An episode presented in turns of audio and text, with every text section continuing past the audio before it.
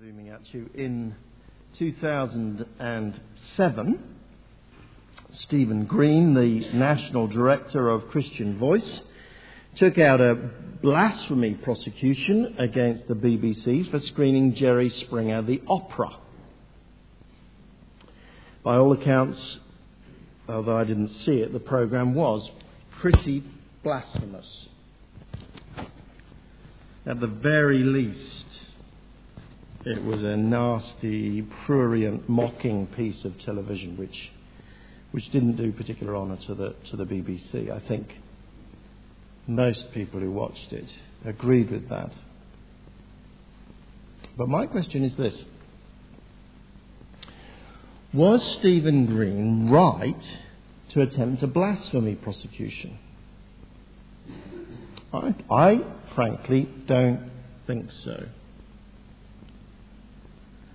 Of course, um, he went to court because of his deep Christian convictions, in, his, in particular his biblically based conviction that Jerry Springer the opera was blasphemous. And uh, at that point, to that point, I agree with him. I think the Bible would label programs like that as blasphemous. But where I part company with uh, Stephen Green, and to be honest, many others, is on whether um, blasphemy prosecutions in general should be pursued in the courts. I'm convinced that uh, Stephen Green, and I have to be honest, a significant proportion of Christians in this country, they have misunderstood the biblical role of government and by extension of the, uh, uh, of the law courts. More than that, I'm convinced, actually, that a lack of careful thinking in this area is in danger of bringing the reputation of Christ into disrepute. So, for this second sermon in our series on the Bible and politics, I, I've got one aim. Um, my aim last week was focused on persuading you that it is appropriate, in fact, it is a biblical mandate to be concerned about politics. And I hope at least some of you were persuaded, persuaded that from beginning to end of the Bible, the Bible is interested in the solid, practical, earthly matters concerning uh, uh, people and resources. And so Christians should be too. But my aim this week is focused in a slightly different direction. A second introductory issue before we get on to specific issues in, in subsequent weeks, but a very, very important one. My aim this morning is to, to try to demonstrate to you and prove to you from Scripture that actually in Scripture, the Bible sets out a very significantly limited role for government. Some uh, uh, theologians and philosophers have uh, started to call it principled pluralism. I want to explain to you, uh, at least my understanding of the role of government, and uh, I believe the Bible's teaching about the role of, of government in a state such as ours. And um, um, put very simply, I would want to summarize it like that. Government has a limited role to provide an environment of peace and relative justice in which people of a variety of different faiths and worldviews may live with equal dignity and freedom. That's what I want to persuade you of this morning. And uh, first of all, I, I um, have to point out that that contrasts with what the uh, majority, it seems to me, of, what, of Christians um, believe in Britain and indeed in Europe and have believed for the last 1500 years. So I recognize I've got a challenge on my hands. The majority of, of, of Christians have believed that it is appropriate to understand us as living in a Christian nation. And they believe that the, the government of a Christian nation has a responsibility to uphold the teachings of the Bible simply because they are the teachings of the Bible. And I don't believe that. I, uh, I believe, frankly, in, in, from a biblical point of view, Britain never has been, nor ever is likely to be, a truly Christian nation. And the Bible itself never actually expects to be applied in a, in a, in a, in a, in a wholesale way to a whole nation.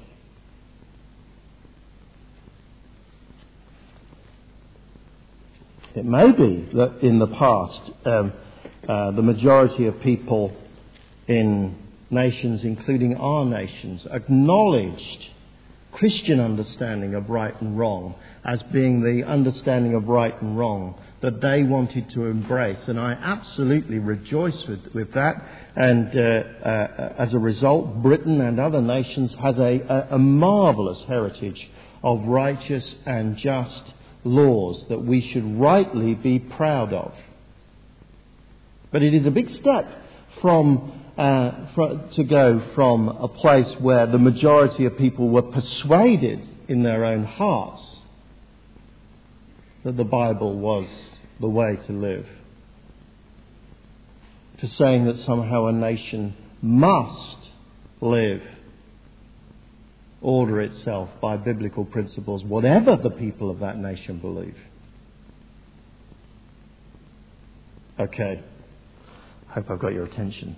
Let me, uh, uh, let me try to set out uh, why I believe that. First of all, I want to explain the biblical foundations of um, this uh, belief, which may uh, hopefully elaborate a little bit more what I'm, what I'm talking about. First of all, the Old Testament. The Old Testament portrays the nation of Israel among the nations. And Israel is clearly responsible for, to obey everything that the Lord teaches. She is given the law on Mount Sinai, and she is held accountable as a nation, the people, for obeying the law of the Lord. It is very clearly set out everywhere in the Old Testament. However, when the Old Testament comes to addressing the nations, we see a different picture. They're not automatically expected to obey every precept of the law. Let me give you an example from uh, the book of Amos, the prophecy of Amos, uh, chapters 1 and 2. Amos sets about, as some other prophets do, criticizing the whole of the world that he knew, the surrounding nations, and he will ultimately come to his own nation, Israel. And it is very significant how he sets out to criticize those wider nations. Verse 3, for instance, of chapter 1 For three sins of Damascus, even for four, I will not turn back my wrath, because she threshed Gilead with sledges having iron teeth. Or for three sins of Gaza, even for four, I will not turn back my, wrath, because she took captive whole communities and sold them to Edom. Or um, uh, Moab will be uh, um, judged because he burned as if to lime the bones of Edom's king actually, Amos is, is, is laying the foundations, as other passages in the, in the Old Testament, is laying the foundations, for instance, for an understanding of what a just war might be, including the um, non involvement of innocent combatants. On another occasion, I, I, haven't put it there, in another part of Amos, uh, those prophecies, he criticizes them for slitting open pregnant women. Yeah? Whole communities should not be, uh, uh, should be affected. Innocent people, especially women and children, should not be affected, uh, uh and, uh, and, so on. But uh, for the purposes of, of today, I want you to see that Amos is criticizing them for absolutely gross aberrations. Aberrations from uh, uh, proper behavior that anybody ought to recognize. And it is only when, when uh, Amos gets to Israel that he becomes more specific. Because the, Israel are to, be, uh, uh, to feel God's wrath because they have rejected the law of the Lord and have not kept his decrees, because they have been led astray by false gods, the gods their ancestors followed. So Israel, crucially, is judged for rejecting the law of the Lord. She should have been responsible for that. The nations are expected to have a much more limited understanding of what is right and wrong. God will judge them because they offend even according to that limited understanding.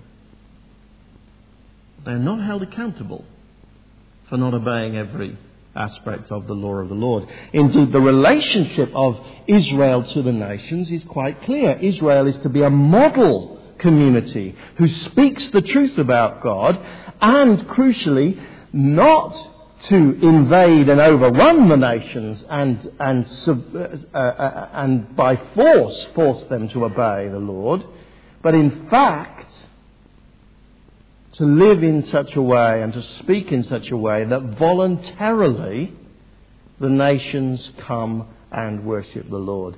Isaiah chapter 2, for instance, is just one example of that. Remember um, a great prophecy of the last days. And uh, Isaiah says, Many peoples will come and say, Come, let us go up to the mountain of the Lord, to the house of the God of Jacob. He will teach us his ways so that we may walk in his paths. They will voluntarily see the righteousness and the goodness and the glory of the Lord and come. That's the Old Testament vision. And the New Testament uh, um, vision takes that picture forward, and although it is changed in certain ways, it has strong connections as well. The New Testament pictures not Israel among the nations, but the church as a distinct community in the state or in the world. The church it is who, uh, for instance, who inherit the uh, status of being covenant people 1 Peter 2, verse 9, for instance. You are a chosen people, a royal priesthood, a holy nation, a people belonging to, the, to God, that you may declare the praises of him who called you out of darkness into his wonderful light. They are a chosen people. They are the, they are the holy nation. They are the ones who are called to obey everything that the Lord has told them. We, if we are believers here today, are called to do that without any ambiguity. To obey Jesus with our whole lives. But when the New Testament starts talking about the responsibility of the state as a whole, of the, of the wider nation, which includes people who, ha- who have not voluntarily chosen to follow Jesus, it is more general just like the Old Testament was in its, in its attitude to the nations. For instance, there's an absolutely fascinating um, interaction in Acts chapter 18. You might like to turn to it because uh, uh, I think it's one of the clearer moments in the New Testament when we start to see a picture of what the New Testament expects of a state. Um, the context is that they're in, uh, in Corinth, and uh, um, Gallio has been made um, proconsul in uh, verse 12, and uh, various hostile people bring to uh, Gallio, the Apostle Paul, to accuse him of sedition.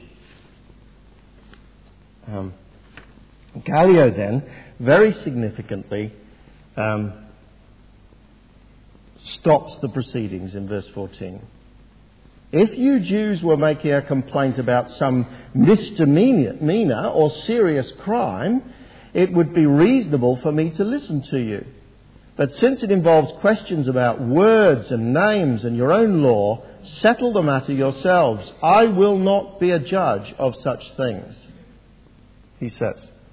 Now, it's possible that Luke is recording that simply because it happened, and uh, that is the way that the Roman uh, world and the Roman law worked. But uh, Luke is a sophisticated theologian, and there are, um, there are lots of indications that he, that he records specific incidents in the book of Acts uh, as an apologetic for what the church should be like and what the Roman authorities, how the Roman authorities should behave. It seems every indication here that Luke approves of Gallio's response as a model response for a Roman gov- governor. And Gallio's role in Roman law is very interesting. It is to maintain the peace, fundamentally, the Pax Romana. It is to punish, as Gallio explicitly says, serious crimes. If it was about some misdemeanor or serious crime, it would be reasonable to listen, uh, for me to listen to you. But it is explicitly to allow liberty of conscience in other matters. He saw that they were disputing about words and names. He recognizes some, some uh, role of, uh, for their own law, interestingly, in determining this. And he will not get involved in matters that are not actually injurious to the public peace or associated with serious crimes. Gallio himself and the Roman law was like this, explicitly accepts a limited role for government in a plural society, in a society where different people believe different things and there may be tensions. Well, let me take you to, to uh, uh, the, the reading that we had just uh, a moment ago to try to make this case. Romans chapter 13. There, the Apostle Paul is dealing with a tendency, it seems, to, uh, to, to ignore or uh, uh, potentially to disobey authorities. And uh, last week we said, no, we must honour uh, government, and that means being responsible citizens and so on. We, we looked at Romans 13 in that context. This, today, though, I want you to note the, the, the, the limited way, the limited way in which Paul describes the role of government. He's really quite general. He is God's servant to do you good, he says. And he doesn't go beyond that. Could be an accident, but it, but but uh, uh, it seems to be part of a broad pattern in Scripture from beginning to end. The role of government amongst people who have not, uh, who are not the covenant people of God, is a more, more broad and general one.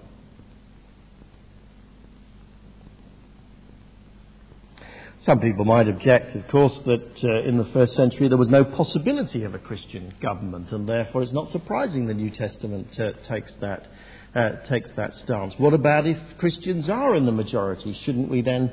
Uh, is it, is, it, is it not possible for there to be a Christian country? And uh, my answer to that is that it seems to me that both in Scripture and at least from my reading of history, there is an explicit repudiation in Scripture of that wider role for the detailed law of the Lord. And whenever that's been forgotten, it hasn't been long before the church has got into trouble. So that's where uh, I think Scripture is pointing us. There, there is a role of government, but it is a limited role to punish serious crimes, to promote uh, the common good, to maintain peace in a society with people with different views, with all views and none. And there is a distinct role for the church. The church is the covenant nation, is the, the people of God. They are to proclaim the good news of Jesus Christ. They are to seek to persuade in the wider world, uh, the wider world to understand and see what is right and wrong without using coercion.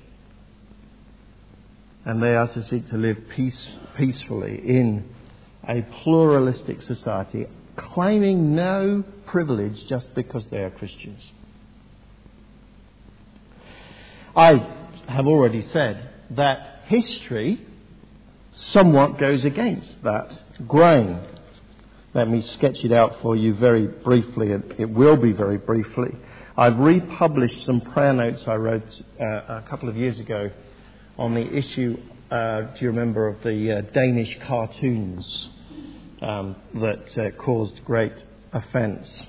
To give you a little bit more historical background, you can find that on the website. Let me just um, sketch it out very quickly. For the first three centuries of the church, uh, Christians did appeal for toleration and uh, to be allowed to live freely in a plural society. Of course, just like in the first century, they had no power and so many people would say it's not surprising they appealed uh, for that.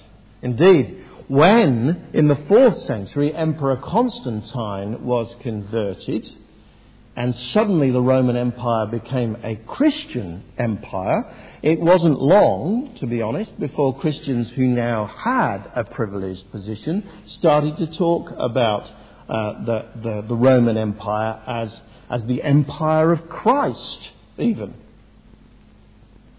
And over the uh, centuries that followed, we had the Crusades, which was a great blot on Christian history, still remembered vividly by Muslims today. It was used to justify pogroms against the Jews in this country and others.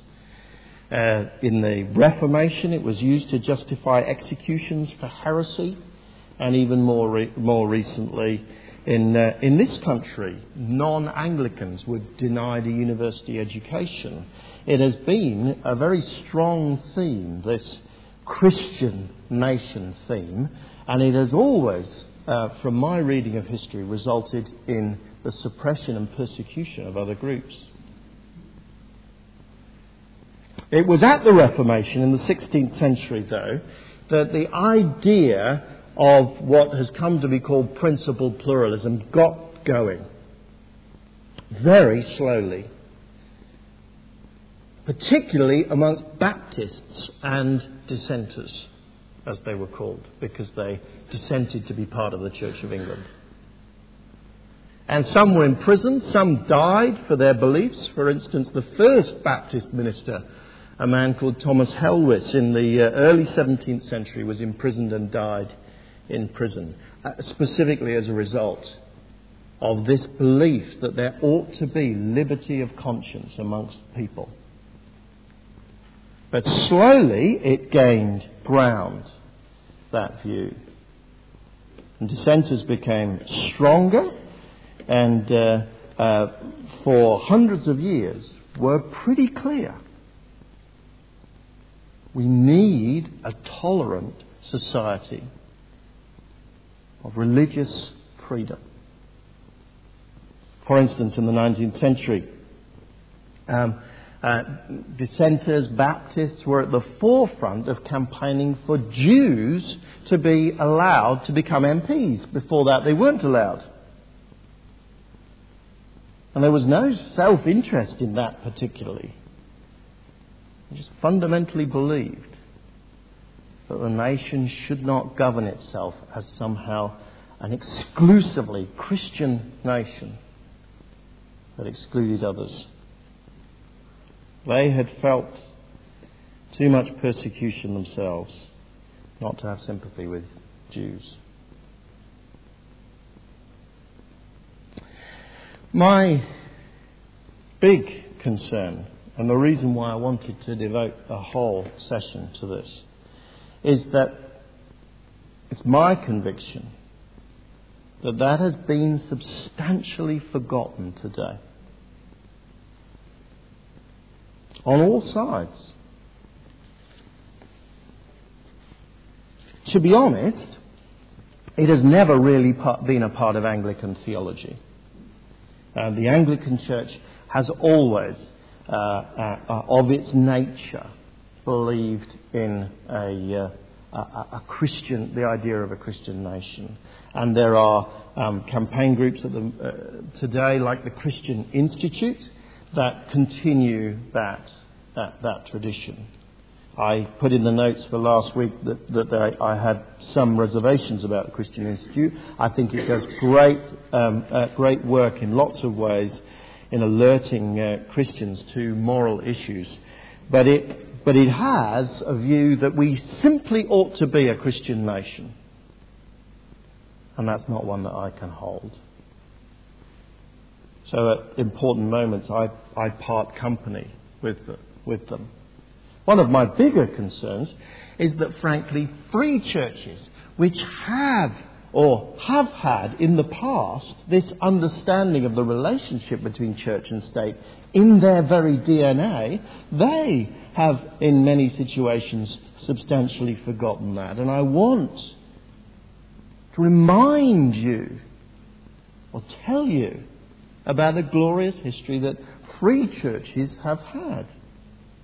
Uh, another group that I mentioned last week, Christian Concern for Our Nation, which again does lots of good work, again has, as, as a, uh, the, has a, a, a non denominational but relatively monofocal attitude. That if it's in the Bible, they must do everything they possibly can to get it in the statutes of our nation. I don't believe that.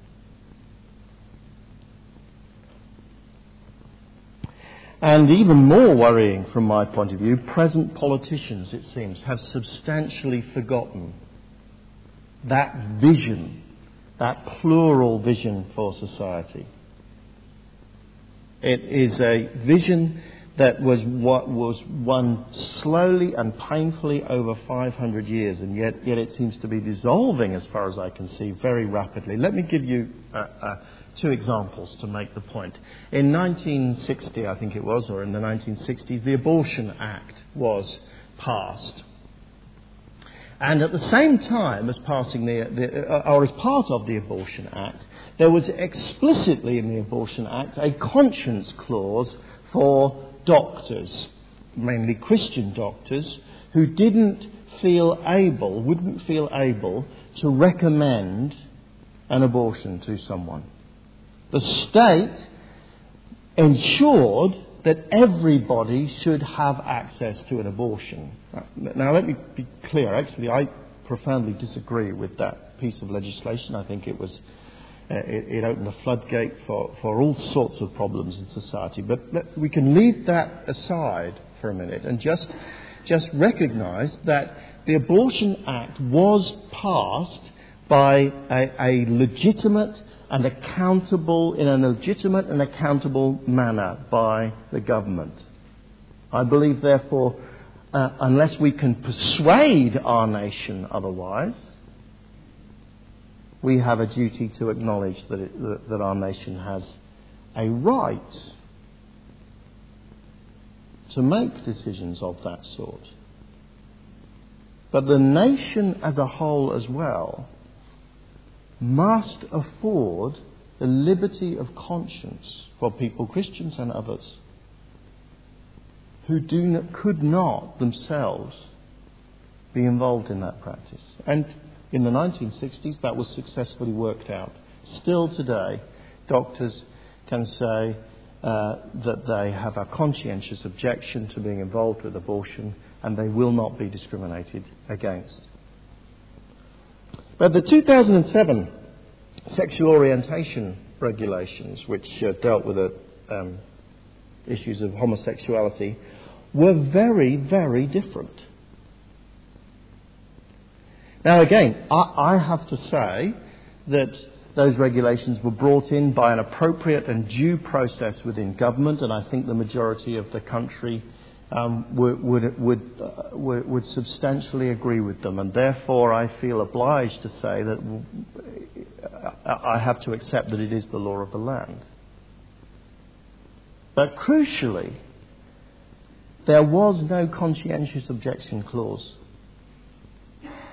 So the Catholic uh, uh, adoption agencies found themselves in trouble because they didn't feel that they could recommend homosexual couples as appropriate parents in an adoption situation. Now, in the past, such conscientious objections would have been worked around. It is entirely possible for the government to make sure that homosexual couples have access to adoption whilst as well preserving the liberty of conscience of minorities who could not themselves be involved with it. But that was steamrolled over in 2007. And the uh, Catholic adoption agencies since then have had to close or capitulate. Now, that is a totalitarian vision of government. And it is a profoundly disturbing vision of government. Democracy is, is, is a great system, but if it results simply in the tyranny of 51%, we are in trouble. It was totalitarian visions of government that sent people to prison for legitimate conscientious objections in the past. And we are not that far from it now.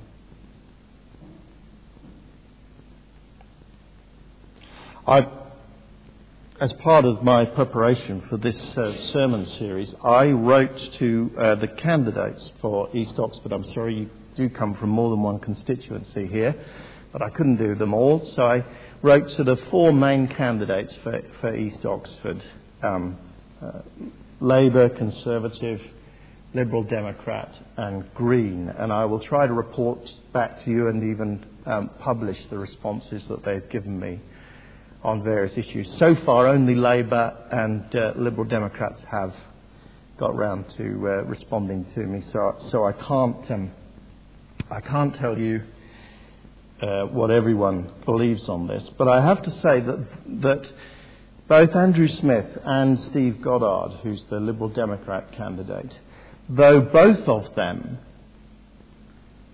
acknowledge to a point that there is a right of liberty of conscience, neither of them demonstrates, as far as I can see, an understanding of what's really at stake. Andrew Smith, I can talk about a little bit more because I've talked to him face to face about it and corresponded to, with him on various issues. And uh, I can say he simply does not see it. He simply cannot see that government has any other view, should have any other role than simply to impose the view, or his view, if they are in power.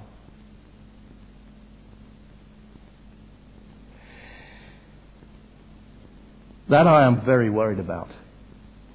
I have to say, in, in the wider world, the Liberal Democrats have demonstrated themselves to be no different. The Tories, I think, have not been clear on it from my point of view, but it has to be said they have been at the forefront of uh, resisting some of the more totalitarian uh, uh, kinds of legislation. And the Green Party as well, in their, in their recent history, has not been particularly any different from Labour or, or Liberal Democrats. I think there is a national amnesia about how Britain historically managed to work out a way of living together as people from different views. And of course, it is fueled by the increased multiculturalism and the particularly militant um, uh, forms of religion there are around, particularly in Islam. It has made those who are in power worried, and their reflex has been to suppress. And it is precisely the wrong reflex. If minorities are suppressed uh, about their, their sincerely held conscientious worries. They will not simply roll over. They will become more and more militant. Some of them possibly dangerously so, as we have seen. It seems to me that Christians then need to stand up and stand up really clearly against a totalitarian view of government. We have, as Christians, a mixed record on that. But I think Scripture and, in fact, the tradition that this church belongs to, which goes back four, five hundred years, is very clear. Let me give you, just for one minute, a couple of uh, examples of how what this might mean. Free speech, for instance. I cannot see that a country ever should prosecute someone for blasphemy. That is a matter of legitimate difference amongst the people.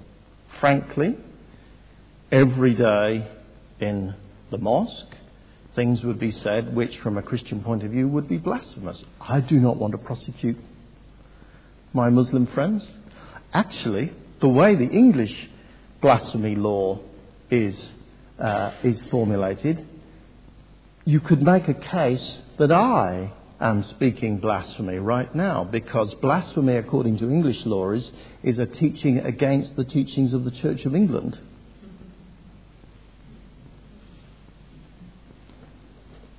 There are, it's much, it's quite possible to formulate laws against incitement of violence, of violence, which will cover what is necessary, not only in the religious sphere, but in other areas of difference, such as attitudes towards sexual orientation and so on.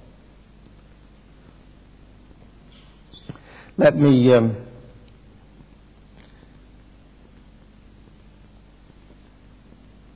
deal with one other issue, just as an example. What should our attitude be to other religions? Seems to me we should support actively the provision of appropriate places for public worship. Uh, at the moment in Oxford, the Sikhs do not have an appropriate place to worship. They do not have a proper gurdwara. Uh, I've, I've been with them at a gathering it's in a semi detached house and it causes enormous hostility from the neighbours. I've had my car physically pushed out of the way because I, I uh, in innocence, parked it in a place that the neighbours took objection to. They need a place of worship which is appropriate and, uh, and useful for them. Shouldn't we as Christians be supporting them in that? Or um, Islamic call to prayer has been controversial nationally in Oxford. I actually think there needs to be some sort of um, uh, mediation and some sort of uh, some sort of mutual submission between religious groups in general and a wider society. And I'm not convinced that allowing a public Islamic call to prayer would be appropriate in East Oxford, particularly, I would say, if the majority of people don't want to hear it. But I have to say as well, I would go for equality on that. If the majority of people don't want to hear church bells that call people to prayer, then though I think they're lovely and a great British tradition, I think in a fair and equal and just society we may have to say no.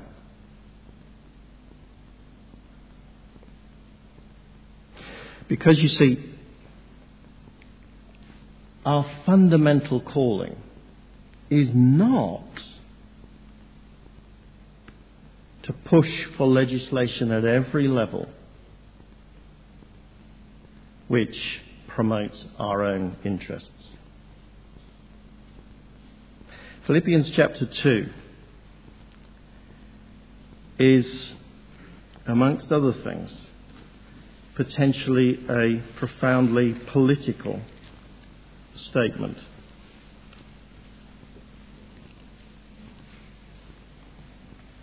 Verse 3. It's on page 1179. Do nothing out of selfish ambition or vain conceit, but in humility considers others better than yourselves. Each of you should not look not only to your own interests, but also to the interests of others. Your attitude should be the same as that of Christ Jesus, who, being in very nature God, did not consider equality with God something to be grasped, but made himself nothing taking the very nature of a servant, and being made in human likeness, uh, and being found in appearance as a man, he humbled himself and became obedient to death, even death on a cross. What if Christians in this country became known as people who do not look only to their own interests, but to the interests of others?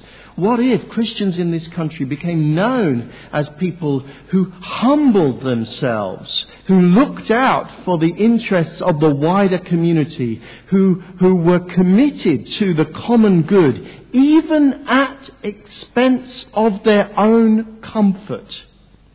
And their own privileges? What if they were known as people who held together in what I recognize an enormous tension, the tension between speaking the truth to the world about Jesus and about what is right, and also affirming the fundamental human rights and dignity of those who nevertheless say, I don't want to live like that. What if they were people who eschewed the power of law to suppress those people? And found ways, whilst perhaps profoundly disagreeing with them, of loving them and caring for them in the wider world. I am not offering simple answers. It is a difficult and complex uh, um, world that we live in. But I am saying that the simple answer of just saying we must impose everything that we possibly can that is Christian on others has never worked, will never work, is contrary to Scripture. I want to call you to be people who actually recognize the dignity, the human dignity of every single person that you meet. And you may be hated for what you believe. But as Jesus said, we love them in response. We care for their rights and their well being. Because we want to live as Jesus lived. took Jesus to the cross. There was absolutely no doubt that Christians who live like that won't be loved anymore. But just perhaps, Jesus will be respected the more.